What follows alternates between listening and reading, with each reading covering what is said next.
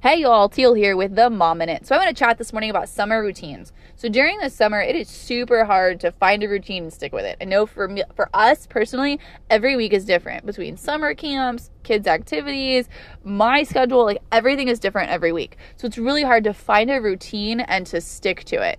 But I want to encourage you in that even during the summer when schedules are changing, there are some things that we really can stick to whether it's the time that we wake up, the time we go to bed, maybe what we eat for certain meals, all kinds of things that we can find and stick to, both for ourselves and for our kids.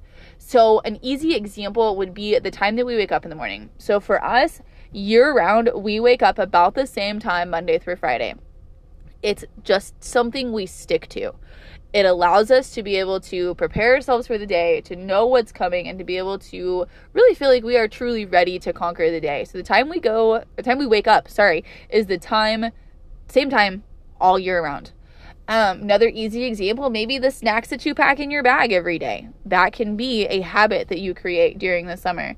The amount of water that you drink, okay, that's a habit you can create during the summer that you can stick to when school goes back. So, kiddos, what does that look like for you? Okay, what habit can you create right now? It can be something big or something small. Maybe it's as simple as when you get dressed in the morning, maybe you get dressed in the bathroom and put the clothes directly in the hamper.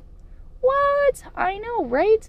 Okay, maybe it's refilling your water. Maybe it's certain chores. I know at our house, we always try to implement our new chore list in June versus in August because then by the time August rolls around, like we're professionals, we already know what's coming. We know that every night at 6:30 we have to feed the dogs. We know that we have to pick up our clothes in the morning and at night. We know what's coming because we've already practiced it. We're already good at it. So those habits are super super important even before we go back to school because it's going to be so much easier to implement when school goes back if they're already there and in place.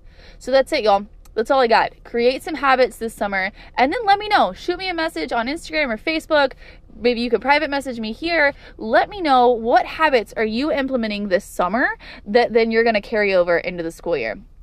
That's it. This is Teal with the Mom Minute.